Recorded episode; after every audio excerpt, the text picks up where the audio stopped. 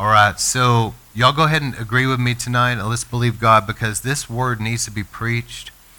I, unfortunately, I don't think a lot of a lot of places you're going to hear this too many places, but this is one of the most life-changing revelations God has ever given me, and it's about the home. It's about the glory being in your home. So I'm gonna I'm gonna go through a lot of things. This is a subject I'm really comfortable with, but I think I'll cover a lot of things maybe you haven't thought about. So, Lord, we pray over the word tonight. There's going to be people all over that through the internet will be able to hear this. And Lord, I ask you to anoint me and speak through me everything, Lord, that needs to come to mind and needs to be spoken. And Lord, I pray that everyone that's hearing this, all of us, that your precious Holy Spirit would move upon us very powerfully and help us to get locked in and focused to be able to um, have focused minds that are not distracted on all other things, but really we're able to focus in on what God is saying to us.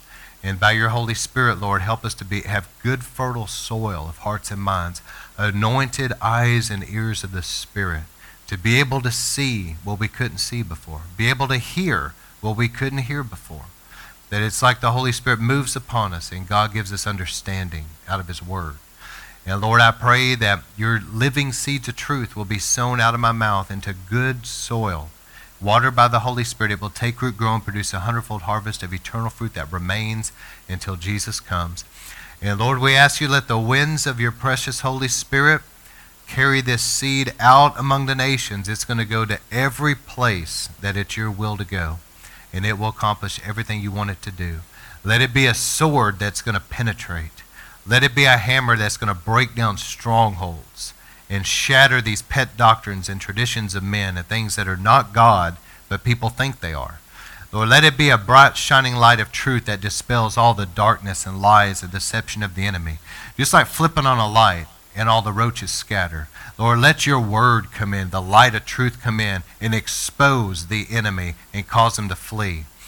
And Lord, we thank you for the power of your word. Let there be a washing of the water of the word. And we stand on the promise that it will not return void, but accomplish that which you sent it for to do. So, Lord, let everything be accomplished in and through this time that your will to be done. And we take authority over the enemy. Jesus said the birds of the air try to steal the seed. So, Lord, in Jesus' name, we bind up anything of the devil's kingdom that would try to hinder this word in any possible way from getting where it's supposed to be and accomplishing everything it's supposed to do. In the name of Jesus, we bind you right now as a church. We agree together and we bind you. You will back off right now. Get your hands off this word and go from those that are supposed to hear this in Jesus' name. And Lord, we thank you for everything being accomplished that your will to be done. We believe we receive it now in Jesus' name. Amen. All right, so as I go through this, your home needs to be a place where God's glory dwells. There's a lot of different areas I could go tonight. Um, in Isaiah chapter 4, there's a passage that says, The Lord will purge the bloodstains. Okay, things that defiled, the Lord would purge the defilement. And then he said, after the purging, that the glory would form a defense. And that's like a canopy, like a dome of protection. And so bring this lapel up just a little bit more. and so there's got to be, first, there's got to be a purging. But on the other side of the cleansing that goes on, God wants His glory to begin to form like a canopy, a dome of protection around people, around your home. And your home needs to be a place where the glory of God dwells, and the glory of God is forming like a hedge of protection, a wall of fire around your property. It needs to be a safe place. And because of the glory and because of angelic activity, your home needs to be sealed off where the enemy is not able to come in and mess with you. It's a place you can go and you can sleep in peace. And it's a place where it's easy to pray. See, there's some places, whether it's people's individual homes or it could be ministries like the various churches, where when you go in there, it's very difficult to pray. You guys ever been in a place like that? It's difficult to pray. It's difficult to worship. It's like the heavens are brass. And the reason it's like that is because somebody needs to really pray and begin to cleanse that place and, and ask God to bring His glory. But when the heavens are really open over a location and the glory of God dwells, man, it is so much easier to worship and pray and grow spiritually. I remember that back in the 90s, I was able to go to several meetings, like Rodney Howard-Browne meetings, and the heavens were so open at Brownsville. But during the 90s, I really wasn't able to go to Toronto back then. I wanted to, but it, because it was international and I was quite young and just having the finances to do international travel, when I would save up enough money, it was a lot easier just to go from Texas down to Pensacola, and God was moving so strong in such an awesome way at Brownsville. Well, I was able to go to Toronto in 2014 for the first time. My wife and I went, and they had their 20 year anniversary. And I remember that the impression I got when I walked into that sanctuary was that I remember just walking in and feeling that the heavens were so open that it felt like the Lord was literally right there. And it was just an awesome time. And I even remember in that atmosphere, as we began to worship, there was you know, there probably around 3,000 people were there, so it's quite crowded. Because of the anniversary, a lot of people came. And I remember that, you know, I wanted to go down and get prayer, in which I did, but I also felt the Lord speak to me to, when we were worshiping. He wanted me to go up into an area upstairs and in that place, he wanted me to begin to just soak, just lay back and soak in his presence. And I remember as I went up there and I just soaked in the glory, that the glory of God got so thick on me, it was hard to move. But that's what happens under an open heaven. The glory of God is there. And that's a place where people can encounter God, and it's an awesome thing. But it's not everywhere. And so, what I'm going to deal with tonight is I'm going to deal with this how do you get the glory in your home? Because the glory of God needs to be in homes, and it's not only a protection, but it also has to do with your spiritual growth. Because some places can be so sterile spiritually that just trying to read the Bible and get something out of it is difficult. I remember Derek Prince went to Brownsville during the 90s, and he said that he was at his hotel room. And he said he opened his Bible and began to pray. And he said, Man, he said it was like he could just get revelation so easy, even in his hotel room. And he said that God showed him the importance of having an open heaven. That there was such a move of God at Brownsville during the 90s that the heavens were literally open over the city. In him just being in his hotel room, he was able to get revelation from the Lord so easily. He said it was easy to pray and it was easy to get revelation from the Lord. That's what happens under an open heaven. So I'm going to read a passage of Scripture out Leviticus. I'm going to talk to you about a few things tonight. Let me start with Leviticus chapter 14, starting with verse 34. It says, When you enter the land of Canaan, which I give you as a possession, and I'll put a mark of leprosy on a house in the land of your possession. Then the one who owns the house shall come and tell the priest. Now, here's what was going on. In some Jewish writings, it was trying to explain this, and this is what they were saying. So the Lord told the Israelites, He said, I'm going to take you into Canaan, and you're going to possess houses you didn't build.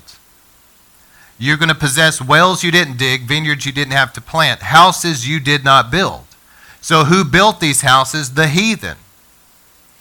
And what um, the the Jewish writings was saying was this that the people there were superstitious and they were connected to their demon god worship. And so, what they would do many times when they built a house was maybe they would take some of their money and they would melt it down and beat it into like a, a demon god idol and maybe plant it underneath their house before they built it. Or they would embed it because they were afraid of what was coming. They heard about what happened in Egypt and they heard the Israelites were coming, and they were scared, so they would do the same thing, melt down their money and beat it into de- little demon god idols and embed it in the walls. So that if they were attacked, they could go back and retrieve their wealth and not lose it. And so when, they, when Israel came in and they began to possess houses they did not build, some of these houses had these demon gods in them that were embedded in walls and maybe under the ground, and the, the owners didn't know. And God did not want Israel living like that because those idols are legal ground for demonic spirits to traffic through that home. And God didn't want Israel to have demons trafficking through their home. So, what he would do is he would pr- place this leprosy on the walls. Now, anybody that studies this knows that this is a supernatural occurrence.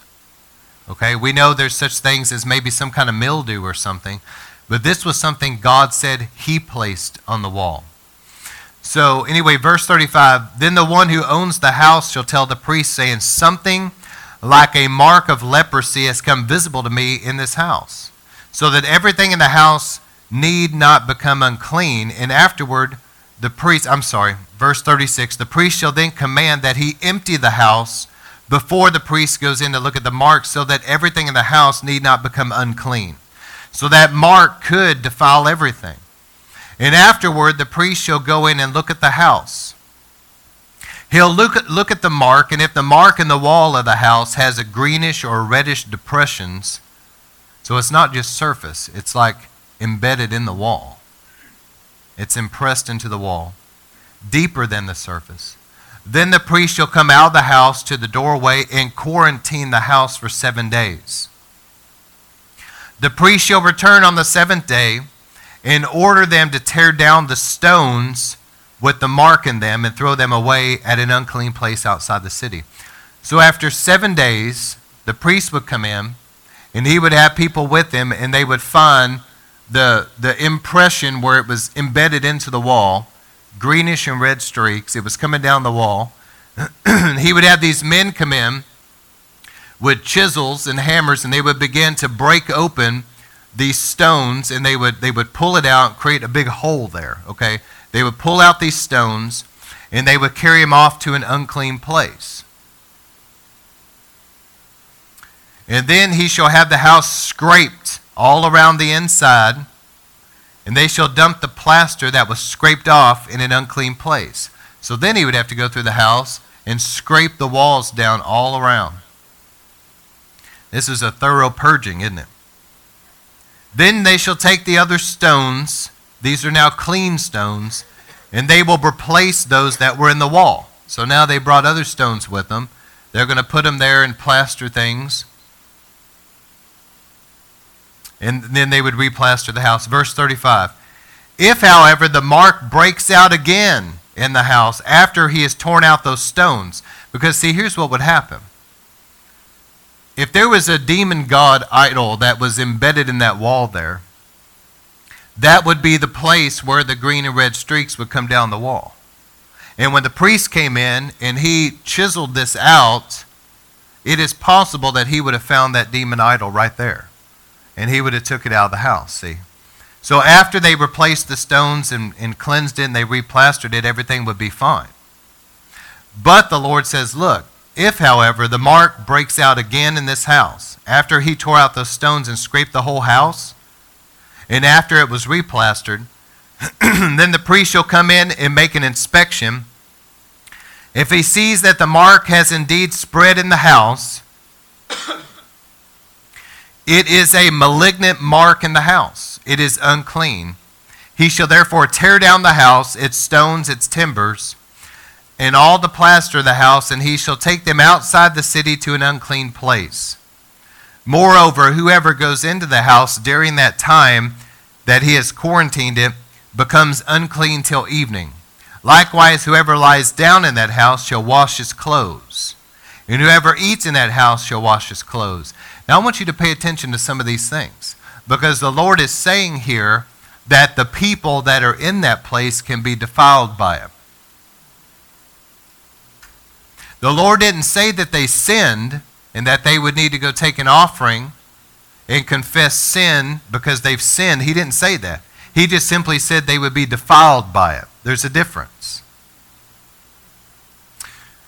Verse 48 If, on the other hand, the priest comes in and makes an inspection and the mark has not spread, so they tore out the stones, found whatever demon idol was there, scraped it, they replaced the stones, they replastered.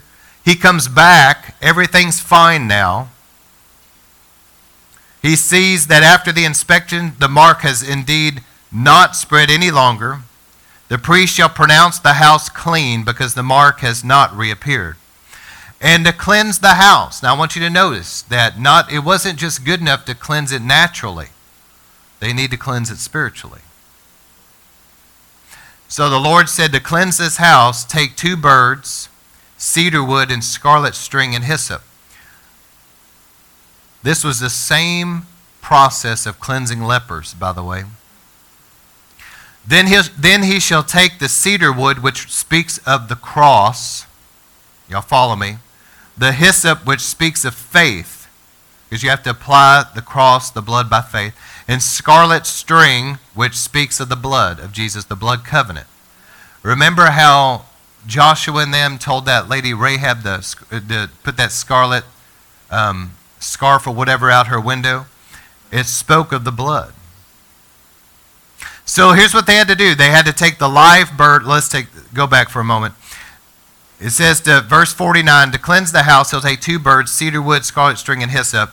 He will slaughter one of the birds in earthenware vessel over running water. Notice that they always had to use running water, living streams, those type of things, because it speaks of the Holy Spirit.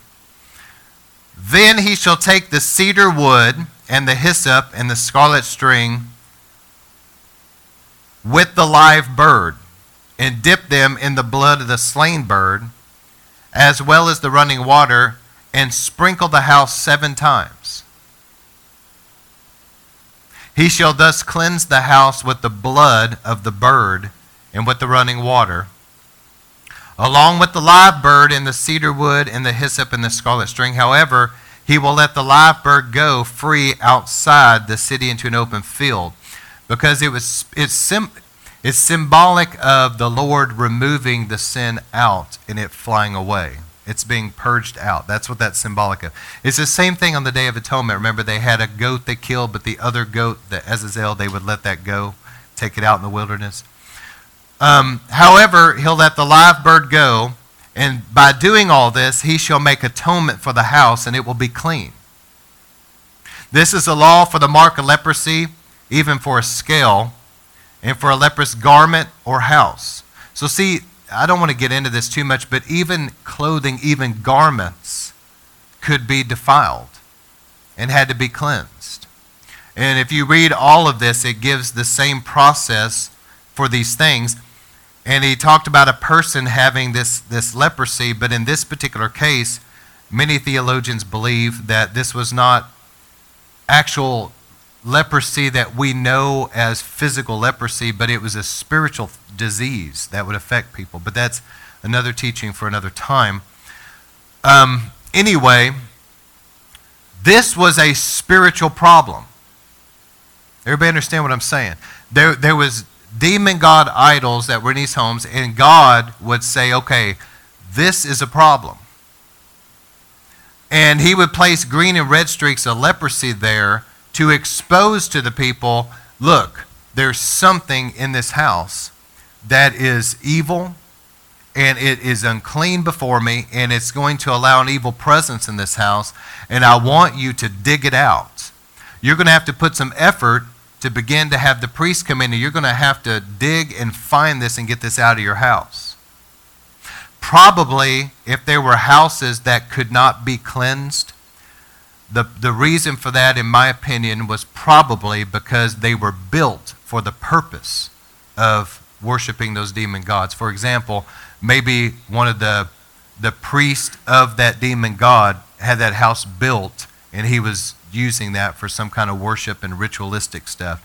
And those type of houses, God said, we're just going to tear them completely down, destroy them, and you're just going to start all over and build a different house. So that's probably what was going on. Um, but anyway, houses can be defiled. And let me tell you some things tonight as a pastor. Um, we're dealing with warfare against the glory. And Satan hates the glory of God, he hates the presence of God. Satan does not want your house to be a place where God's glory dwells, where you can sleep at night in peace in the glory, and arise and have a rich, powerful prayer life and get divine revelation out of the Word, a place where it's easy to pray, a place where it's easy to get along with others. There's some places that are full, it's like the atmosphere is full of strife. And Satan wants a home to not be cleansed. He wants to be able to traffic in and out of there and cause all kinds of problems. But let me tell you that there's sin, but then there's also defilement. They're two different things. And let me try to explain this. In the natural, years ago, back when medical science was very, very young, doctors would have to deliver babies and all this, and they back then they didn't know that washing hands was important. So they would just go from one patient to the next, and somebody that was just an innocent victim over here of this, you know, he would go from one situation to the next without washing his hands, and they realized there would be a transference of a disease. So that's how defilement works. The person over there didn't do anything wrong. You see what I'm saying? But something transferred to them and it affected them. So, if you were to take, let me try to explain this a couple different ways, because sometimes this can affect things you would never think in a million years. But let, let me show you an example.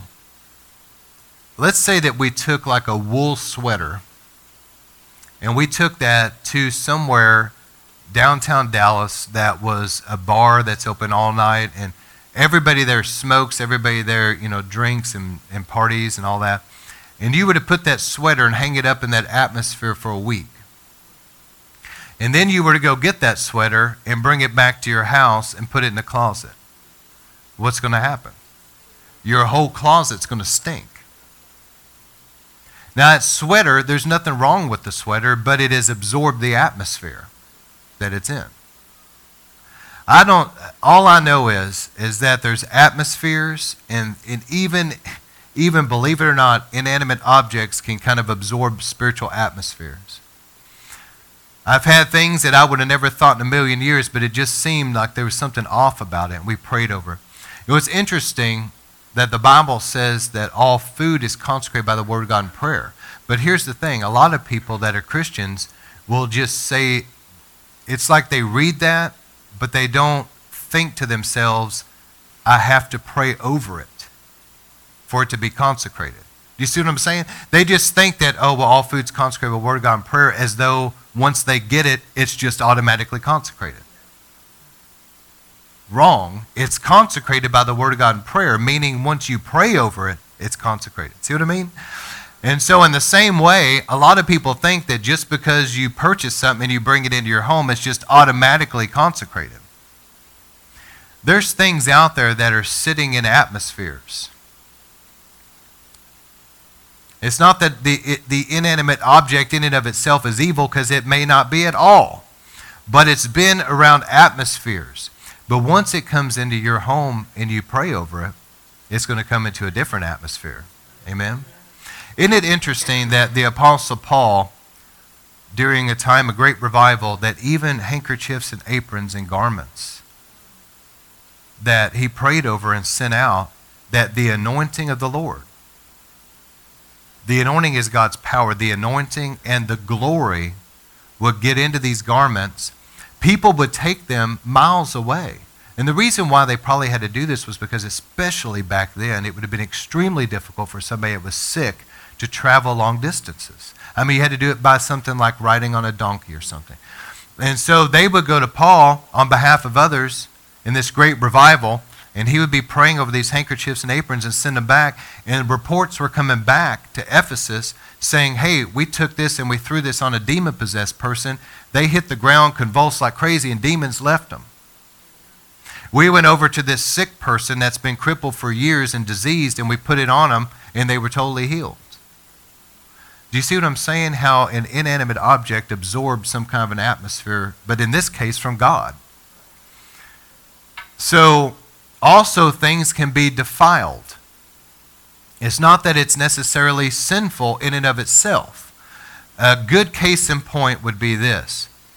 When my wife was growing up, her family, there was a lady that died and they had an estate sale. And this lady had been involved apparently in some occult activity. But anyway, there was this particular hutch.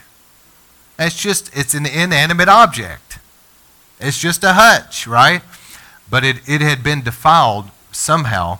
Anyway, when they brought this thing into their home, it had a spirit about it. And of course, they started using it because their family was involved in the occult. They started using it as a divination device, and it worked. So things can be defiled. I mean, something that is just an inanimate object, it is there's nothing wrong with it in and of itself, but somebody maybe that used it um, in some kind of occult rituals or something sexually unclean or whatever, it can be defiled and when it gets to you, there's something defiled about it, but it can be prayed over. Now, here's the interesting thing. I remember reading in, um, I, I can't remember if it's Numbers or Deuteronomy, but anyway, there was this particular passage where the Lord told Israel this. He said, When you go to war, you're going to conquer the enemy and you're going to start plundering all their goods. And he told them this. He said, You make sure that everything that can pass through the fire, that you put it through the fire. And everything that cannot go through the fire, that you wash it with water.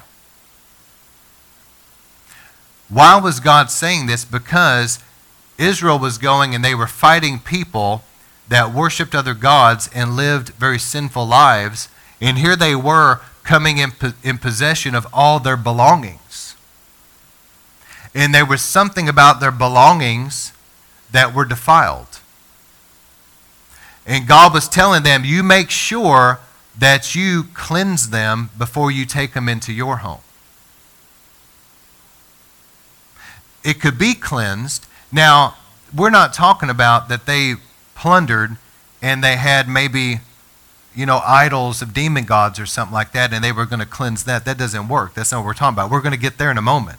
Those things had to be thrown out, but I'm talking about just regular garments and regular possessions that people had. The Lord said, You can have them. You're going to take the enemy's goods. You're going to plunder those goods. They're yours, but you make sure and pass them through a cleansing before they get into your house. There's a reason why these things are there in the Word of God.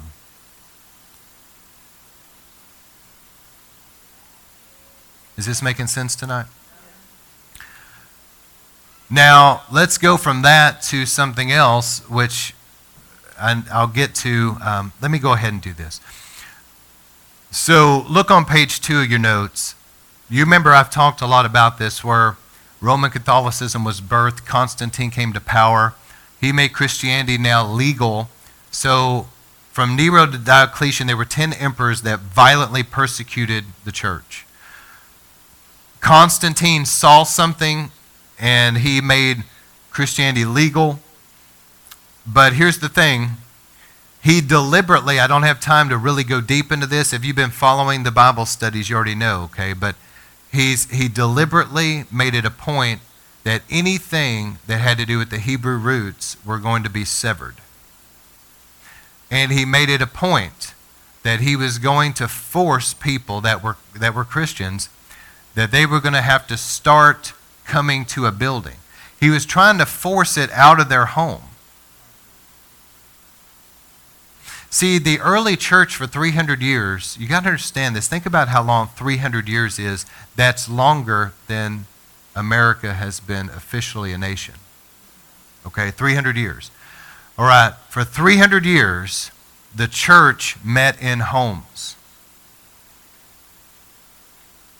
the power of God, the glory of God, was in these homes. God knew um, the Hebrew culture that Christianity was birthed out of. People understood what I'm teaching on today. They understood they would use a mezuzah, which is the word of God they'd put on a doorpost. They understood dedicating a home to God. They understood about God's you know, presence being in a home. And they understood the power of, of the father of the home teaching the family, etc.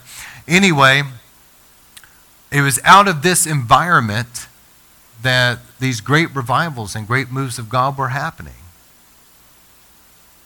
But when Constantine came to power, he wanted to change everything. So he had always been, as a Roman emperor, the leader of going to these pagan temples. I want you to please, uh, with me, use your imagination in this to really uh, see what I'm showing you. This was this blows me away. I don't believe he ever really truly was born again. I, I strongly question that, and he never submitted himself to church leadership. He put himself as the leader. But here's what he's doing. I want you to imagine this with me. He's going I'm talking about while he's putting himself over Christianity forcefully, he's going to pagan temples, various ones, not one or two, going to temples. They have their priesthood there and they worship Roman gods. And he's going and participating in that and officiating things. Then he's going back over here and now he's trying to make Christianity look like what he's always known. So to do that, he's got to take and sever any trace of the Hebrew roots out. He's got to create like a building, a cathedral type building, that people leave their homes and come here. He's going to have to put in his cronies to be um, overseeing and officiating everything, just like the pagan priesthood. That now, eventually, it was so bad down through history that it became totally illegal in your home to even read the Bible.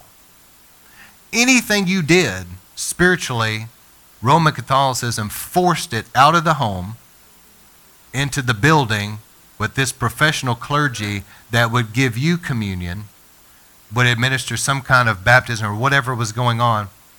Or you see what I'm saying? Okay. That was never God, ever. God wants the revival in your home. He wants the glory in your home. He wants to meet with you in your home. He wants your family to be a place where you have worship and the things of God are taking place in your home.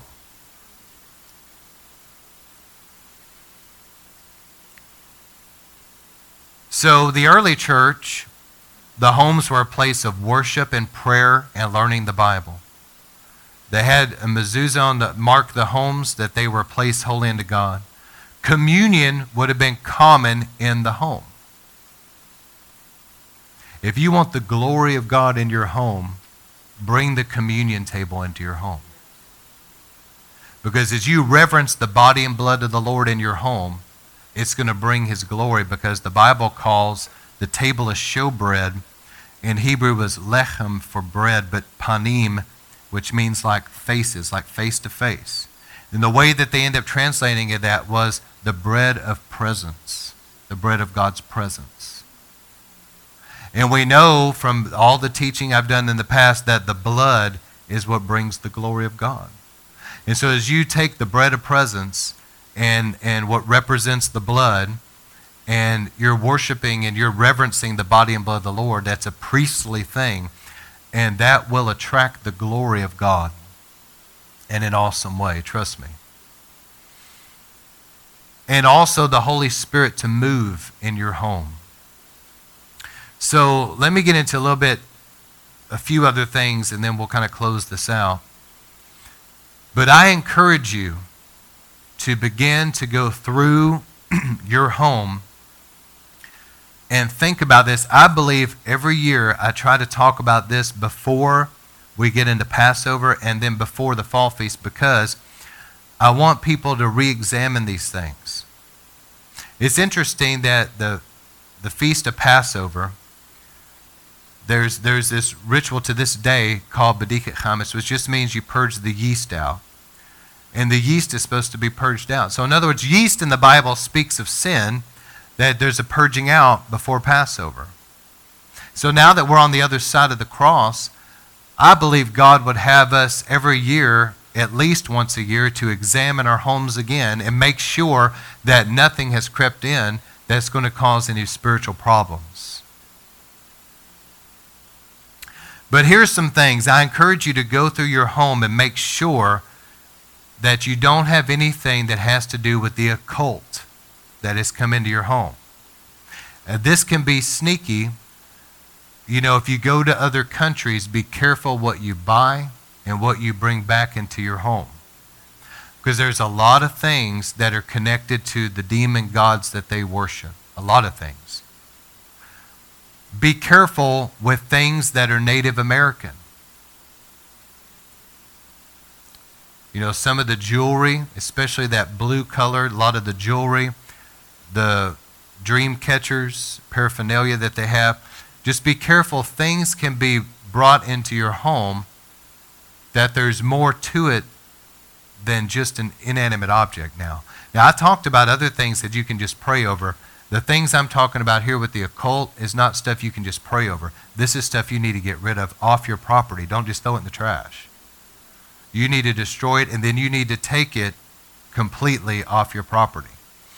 Things that have to do with pentagrams, goat's heads, witchcraft of any kind, divination, anything to do with tarot cards, crystal balls, anything that would have to do with the occult, seances, different things that are supposed to bring you protection or luck or prosperity, and it's, it's from occult source, all of that, you need to get it off your property. If you have little Buddhas, if you have little temples, Aztec temples or something from maybe you went to South America on some trip, and anything that is connected to the worship of other gods, Islam, Hinduism, Buddhism, any of that, you need to destroy it. What I mean by that is, is get a hammer and beat the mess out of it. And if you, if you can, burn it. Destroy it. But make sure that when you do, you get all of it swept up and then don't leave it on your property like that. Take it to somewhere off your property and dispose of it. But you want to destroy it so that some other person doesn't end up with it. Okay? These things can act like lightning rods into your home. If somebody has, for example, a book like the Satanic Bible, that maybe somebody gave it to them, they never thought much about it, they just put it in their shelf. Or maybe they have some tarot cards they picked up somewhere. They were going through the mall, and there was this store over here that was kind of weird, and they walked by and said, Oh, these are kind of cool, and they bought them, never thought anything about it. Well, listen, that stuff can bring demons. What it does is, it's a legal ground for the enemy to be able to come into your home. Demonic spirits, occult spirits, can come into your home and begin to walk around. Their feet hit the carpet and they come in and they're there to stay until you drive them out. So get anything off your property that has anything to do with other gods or the occult. Okay, number one. Number two, anything sexually unclean. Obviously, pornography but anything that would be a stumbling block to you that would cause lust at all. And it seems to me like that Satan has been targeting children with the occult and sexual perversions. Also, anything that would cause fear or extreme things that are extreme violence, like slasher movies, you know. People will have Friday the 13th or some Freddy Krueger, whatever is new. I, I don't keep up with that stuff. I haven't kept up with it for years because it's garbage. But those type of movies that promote fear and extreme violence and gore and bloodshed and all of that type of stuff, you don't want that stuff in your home, and you certainly don't want to be watching it as a Christian. Amen. That's just not something that you want. It can it can bring in those type of things into your home. Remember I was talking about atmospheres. Watching that type of stuff releases an atmosphere. And be careful with it because atmospheres can come not just from that alone, but um, let me go ahead and say this. So, for example, be careful even with the company you keep and the conversations you have. Okay? Because I've gone, I've been in places where you go into um, a workplace and into an area where people sit around and talk and I've walked in there and felt such an ungodly, evil presence. You know what? It's because a bunch of people sat around gossiping and slandering everybody else. And it creates an evil atmosphere. It's horrible. God hates that. You, you can allow that type of stuff if you're not careful in your home people sitting around talking, you know, they're slandering churches and pastors and youth pastors and leaders and other Christians, and that'll create an evil atmosphere in your home. Also, things that have to do with bondage drugs, alcohol, tobacco, gambling, anything that would be a bondage.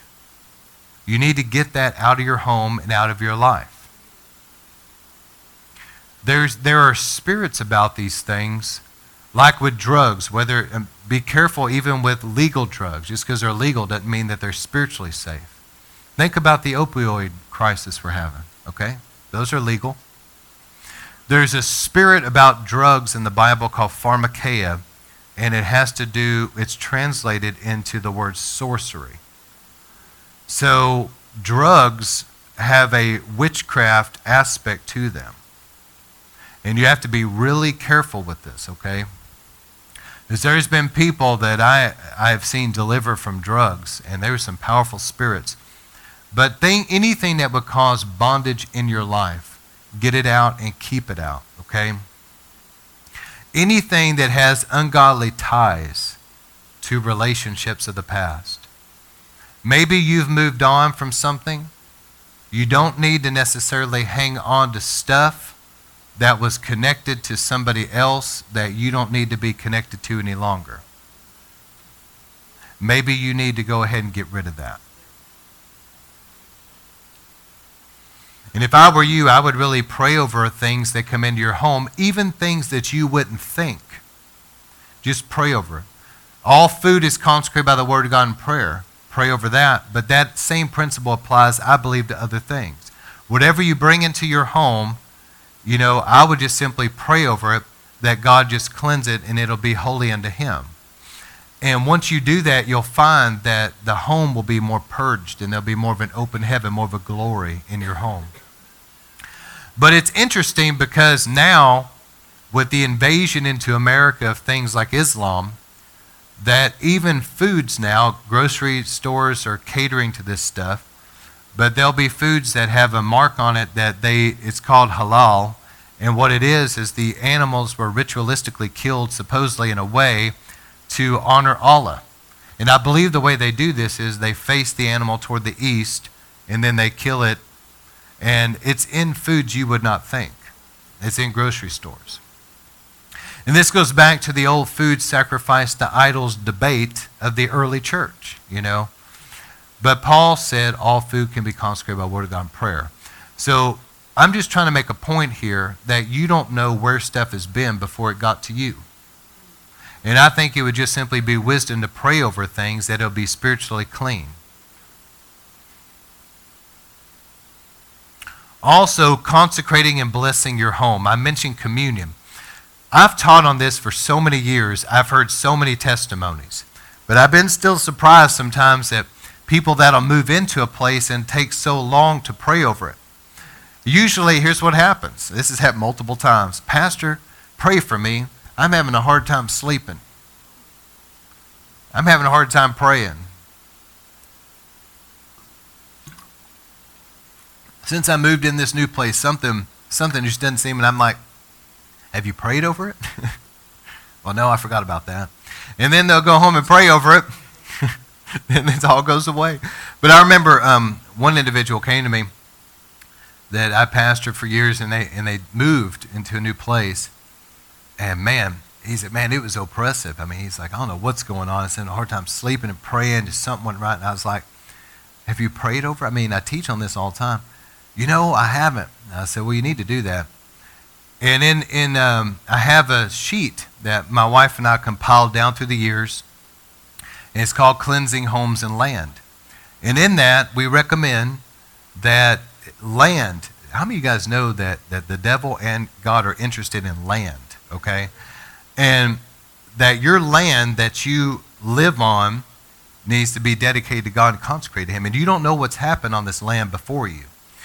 And I, I recommend that somebody, you can take whatever and you can open up the land and you can take communion with your wife and you can put what represents the body and then pour that juice out and say, Lord, we apply the body and blood of the Lord to this land.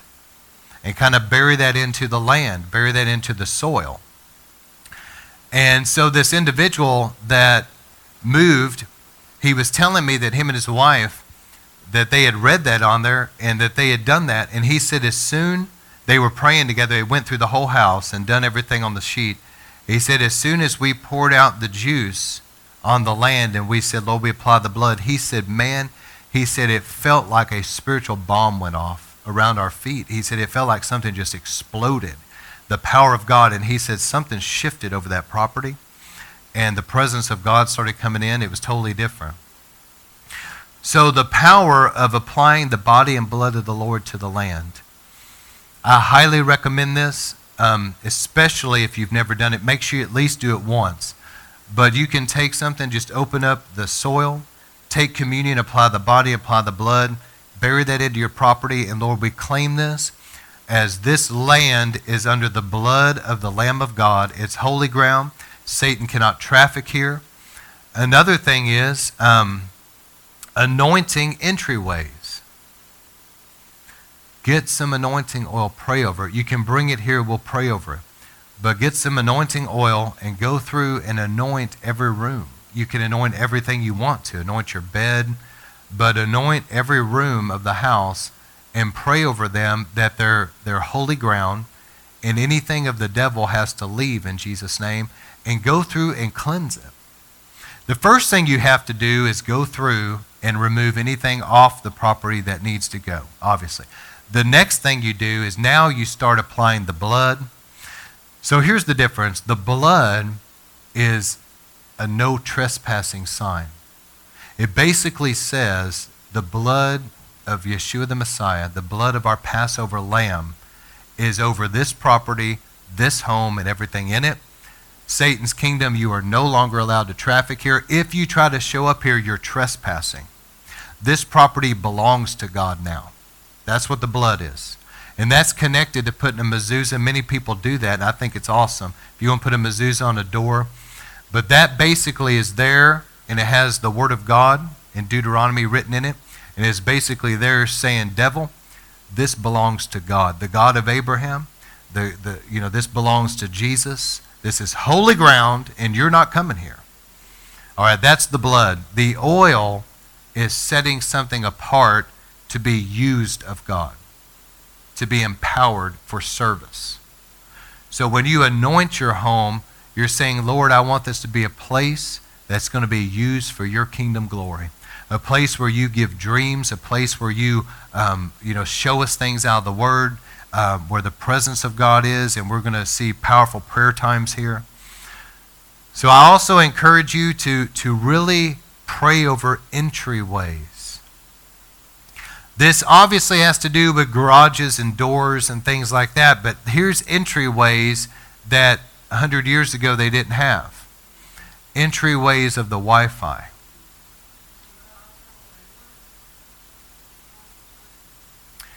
You need to find the, the point of entry into your home where your Wi Fi is. And you need to take communion, you need to take the blood of Jesus and apply it to that. And I don't think there's anything off about taking a cup that you've used for communion and taking some of the juice and putting it on that Wi Fi and saying, I apply the blood, and nothing is going to come through this Wi Fi into this home. This portal is shut right now by the blood of Jesus. You can anoint it as well. But you seal off that Wi Fi because if you don't, there's things that want to try to come in. Uh, trust me, the internet has the good, bad, and the ugly and everything else, right? So then also the DVR.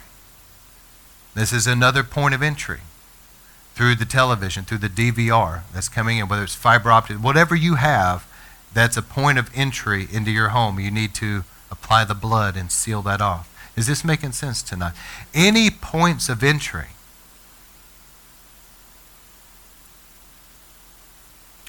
I could tell you so many different stories. My wife and I have been through so many different things. She has a crazy testimony, and we've seen some crazy stuff. I have learned down through the years to take this very seriously. Trust me. And because I take it very seriously, the enemy has not been able to do a lot of things he wants to do. But um, let me tell you, it can be a battleground in your home because the enemy is going to try to attack if he can. So the blood and the oil Um, I remember there was a pastor I love and, and deeply respect. And back years ago, this probably would have been something like 92, 93, something like that. He was telling me that he really felt the Lord put on his heart to, to have a, a conference, and in this conference, they were dealing with Satanism in the region and some satanic worship and different things that was going on in their city. And how many knows anytime, hear me tonight, because a lot of people shy back from this, anytime you expose the devil, he hates it. There's a reason he hates it. We're supposed to be exposing him. Anyway, he, he felt led to do this conference, and it was very powerful.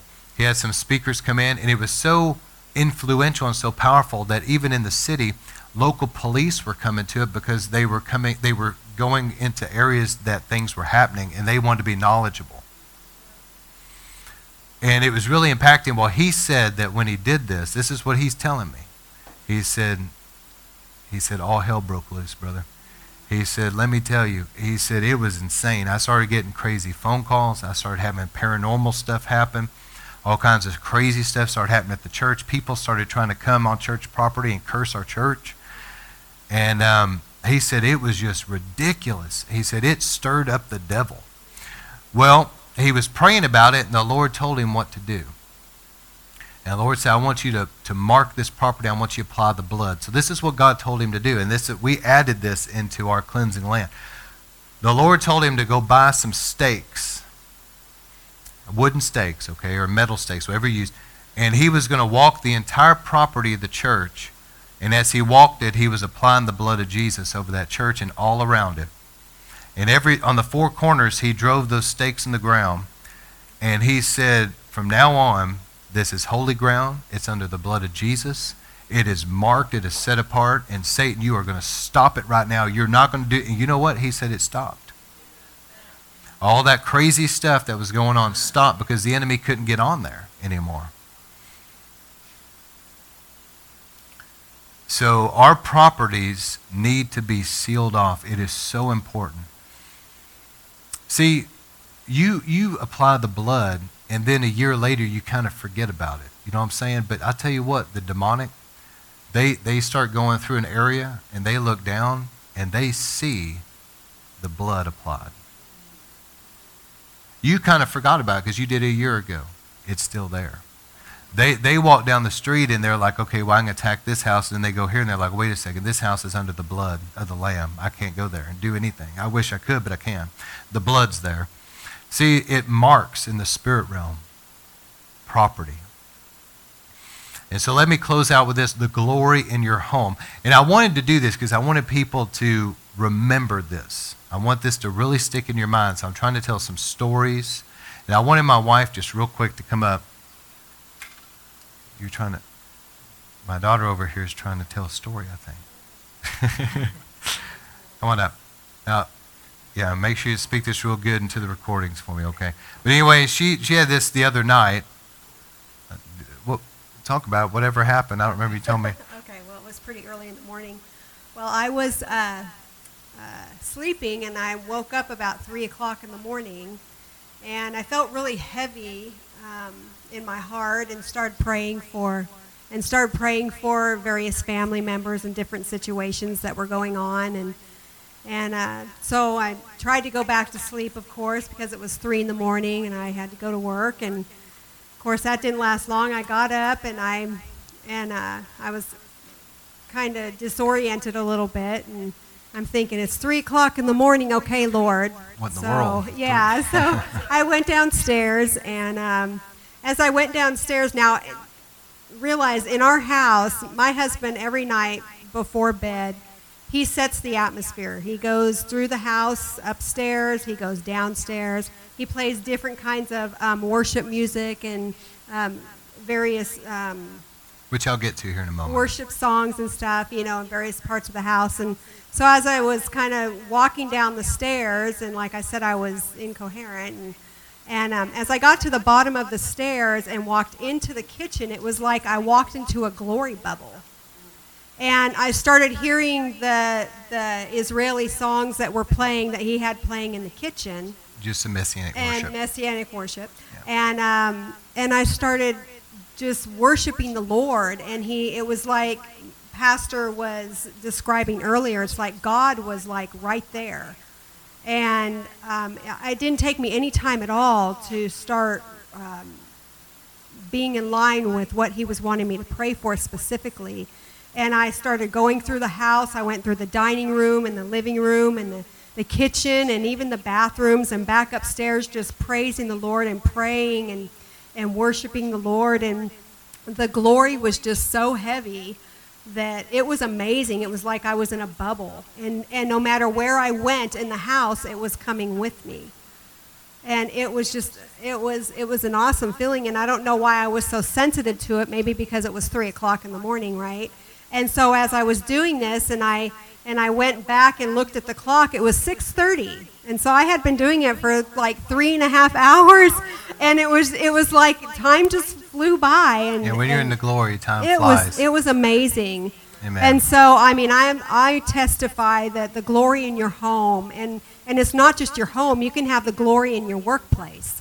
You can have your glory, you know, anywhere you go, you can set that atmosphere. Yeah. It's, it, it doesn't happen just within the church.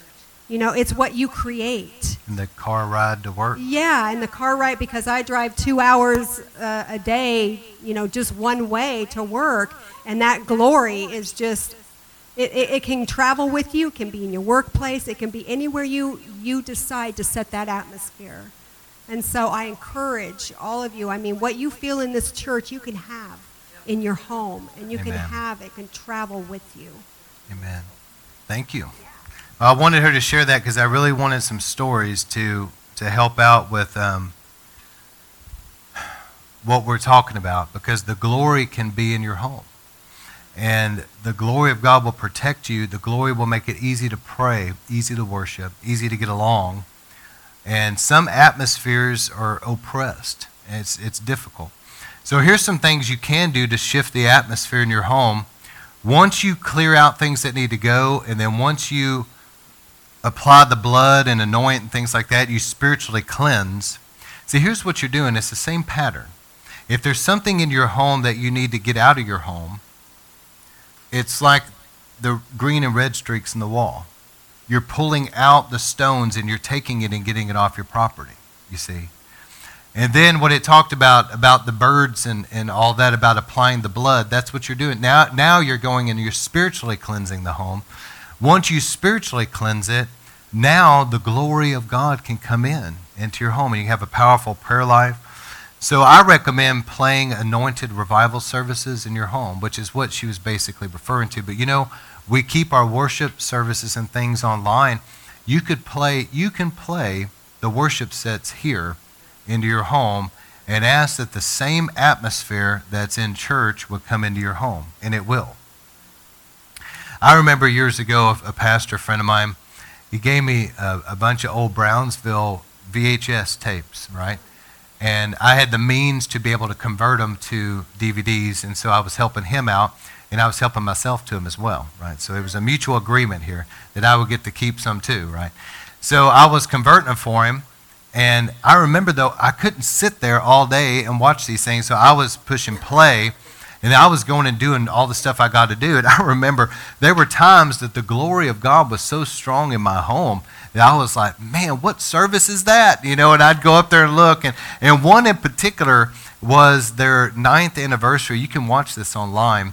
It was the nine month anniversary at Brownsville. You got to look this up on YouTube. The ninth month anniversary, the Holy Spirit fell when they were going to take communion. Isn't that interesting? And the glory was so strong that uh, Kilpatrick and Steve Hill were up there on the platform, and he said it felt like the floor was just engulfed in the fire of God. And um, they prayed for healing that night, and, and it was really powerful. And that was one of the ones that was playing. I was like, man, what in the world? I went up there, and they were, they were sitting there worshiping God, and the, the fire of God was on the platform. Well, it came into my house, too. But at the Azusa Street revival, they, they said that God spoke to them. Now, remember Azusa. Do you remember reading the stories. I've talked to you guys about this, where that cloud of the Shekinah would just kind of be in there, and they would start worshiping, and it would rise up off the floor and fill the place. And that sometimes fire department showed up because there was literally like a fire on the roof, but it was spiritual. There was a glory in there. Well, what God spoke to them at Azusa when revival broke out, the Lord told them, make much about the blood. And because they made a lot about the blood of Jesus and they reverenced the blood, the glory came. I don't think it was any accident that the glory was so strong at that Brownsville service when they were taking communion. A lot of people have never realized that revivals have been connected to the communion table more than what they think. Cane Ridge was a communion service. And John Wesley and them said that, that they had some meeting where um, they took communion, and they, he said it was like the heavens unzipped, and God came in that place. So, anyway, speak blessings in your home. This is huge. You can do this every day. Lift your hand and walk through your home, speak a blessing over your home. I bless this place to be a place where the anointing and the glory dwells, a place where it's easy to pr- pray, a place where, of healing and health and financial prosperity, a place where people get along. I bless you, house. Speak a blessing over your spouse, your, your spouse speak a blessing over you. As you speak blessings, it will increase the presence of God in your home. Of course, anoint your home. We've already been through it. But pray specifically for the glory of God to come in your home. But make your home a place of worship and prayer, basically. And of course, the concept I've taught many, many times here about the morning and evening sacrifice. Every morning, the priest would go in. They would have to clear out the ashes and get everything ready for that day, but he would have to kill a lamb and he would offer up grain and wine libation. He would pour it out, put the grain on the altar.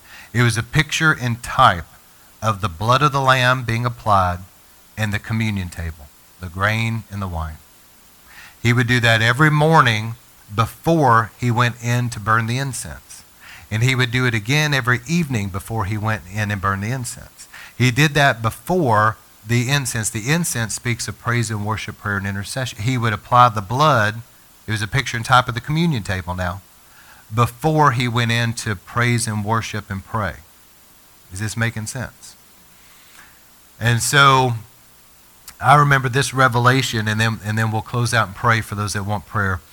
But God showed me as I was studying this, I believe in the patterns. I believe that what we have in the first half of your Bible is a pattern that has been fulfilled in Christ. And now we have the reality of it now in Christ. So I do not believe in throwing the Old Testament away like a piece of garbage and that we have something altogether different. I don't believe that at all. I believe we have the fulfillment. So, um, with that said, it was interesting that on the Day of Atonement, the one time a year the priest could go into the Holy of Holies. Now, how many of you guys knows that, that he was scared half to death? You know he was. You know that man's knees were knocking. He was scared. He wanted to make sure everything was right. As if he went in there wrong, he was a dead man. So he was really purifying himself. But here's what the two things that got him in there he would have to take a bowl of the blood of the lamb from outside, a bowl of the blood. And he would have to take that blood and he would have to sprinkle it on the mercy seat. It would sprinkle on the mercy seat in front, on the ground, I'm sure. But that blood was applied, and that was what got him in. He had been outside, and if I remember right, he had to sacrifice a bull for himself, but a goat for the nation.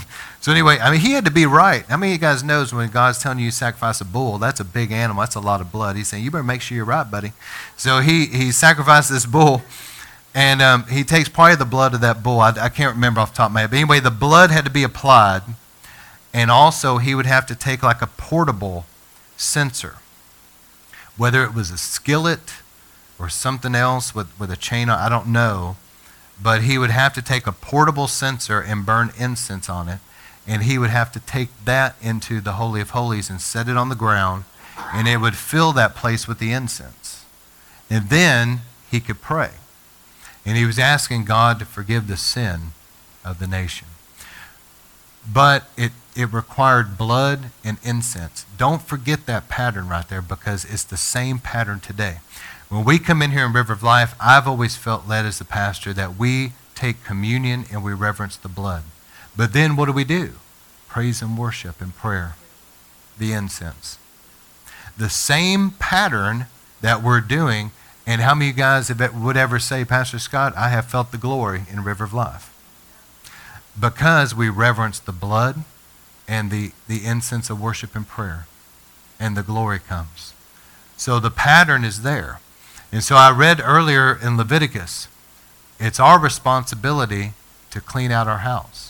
And there may be things, guys, as you, you would be surprised how much stuff we accumulate, how much junk we accumulate down through the years that you forgot about, but it goes back, you know, 20, 30 years ago. And it's hidden in your attic somewhere, back some in some box, and you would be surprised sometimes if you start going through stuff what you'll find. Be like, oh man, I didn't even know this was here. I, this doesn't need to be on my property. Go through your home and begin to clean house. You know, I'll talk about this at Passover, but the Bedikat Chametz, where they go through and clean out the yeast, remember that for Passover? They have a little feather and a little candle, and they go with children, and the wife, you know, will leave like some breadcrumbs on a window windowsill or something, you know, and they'll scoop it up. But it's a picture and type of going through your whole house meticulously. So it's our responsibility to make sure that there's not some, some green and red streak somewhere. We need to go through and begin to clean it out. And I'll never forget what, you know, as, as we begin to clean up stuff, we found stuff we didn't even know about. I remember um, years later talking about this and then going through it, we found some Freemasonic ring that was passed down to my mother that she didn't even remember having because it was given to you probably when you were a lot younger, maybe even before you were a Christian. But anyway, it was just tucked away in the jewelry box. How many knows you don't want anything Freemasonic in your home? But anyway, we, she didn't even know it was there. But the Holy Spirit knew, and the Holy Spirit guided to that place. See, if you'll ask the Lord, Lord, make sure if there's something here that I find it. And then you'll start looking, God will find stuff. He'll help you find it. Get that stuff out. And if you'll begin to apply the blood, and you'll begin to anoint, and you'll begin to play some of these anointed worship services. To see in these services what happens, pastors up here speaking a blessing over you. That blessing is being spoken into your home. Powerful worship and prayer and stuff. It will bring the glory into your home. So, Lord, we thank you. We thank you for your word tonight. We want our homes to be a place that's off limits to the enemy. And I'm going to make sure and send out a link that has the sermon notes and the cleansing land little um, four or five pages we have that somebody, if they want that, it's free. We'll make sure it goes with the sermon, okay? But Lord, we thank you for this word. I pray that you would show us anything in our homes that need to go. Help us, Lord, to be priest unto God like we need to be. And we're going to go through and clean out the homes. We're going to apply the blood fresh this year a fresh move of God in our lives. We're going to apply the blood, we're going to anoint, and we're going to believe you, Lord, to increase your glory in our homes in this coming year. In Jesus' name we pray. Amen. All right. We're going to pray for people. How many of you guys got something out of that? How many of you guys, isn't this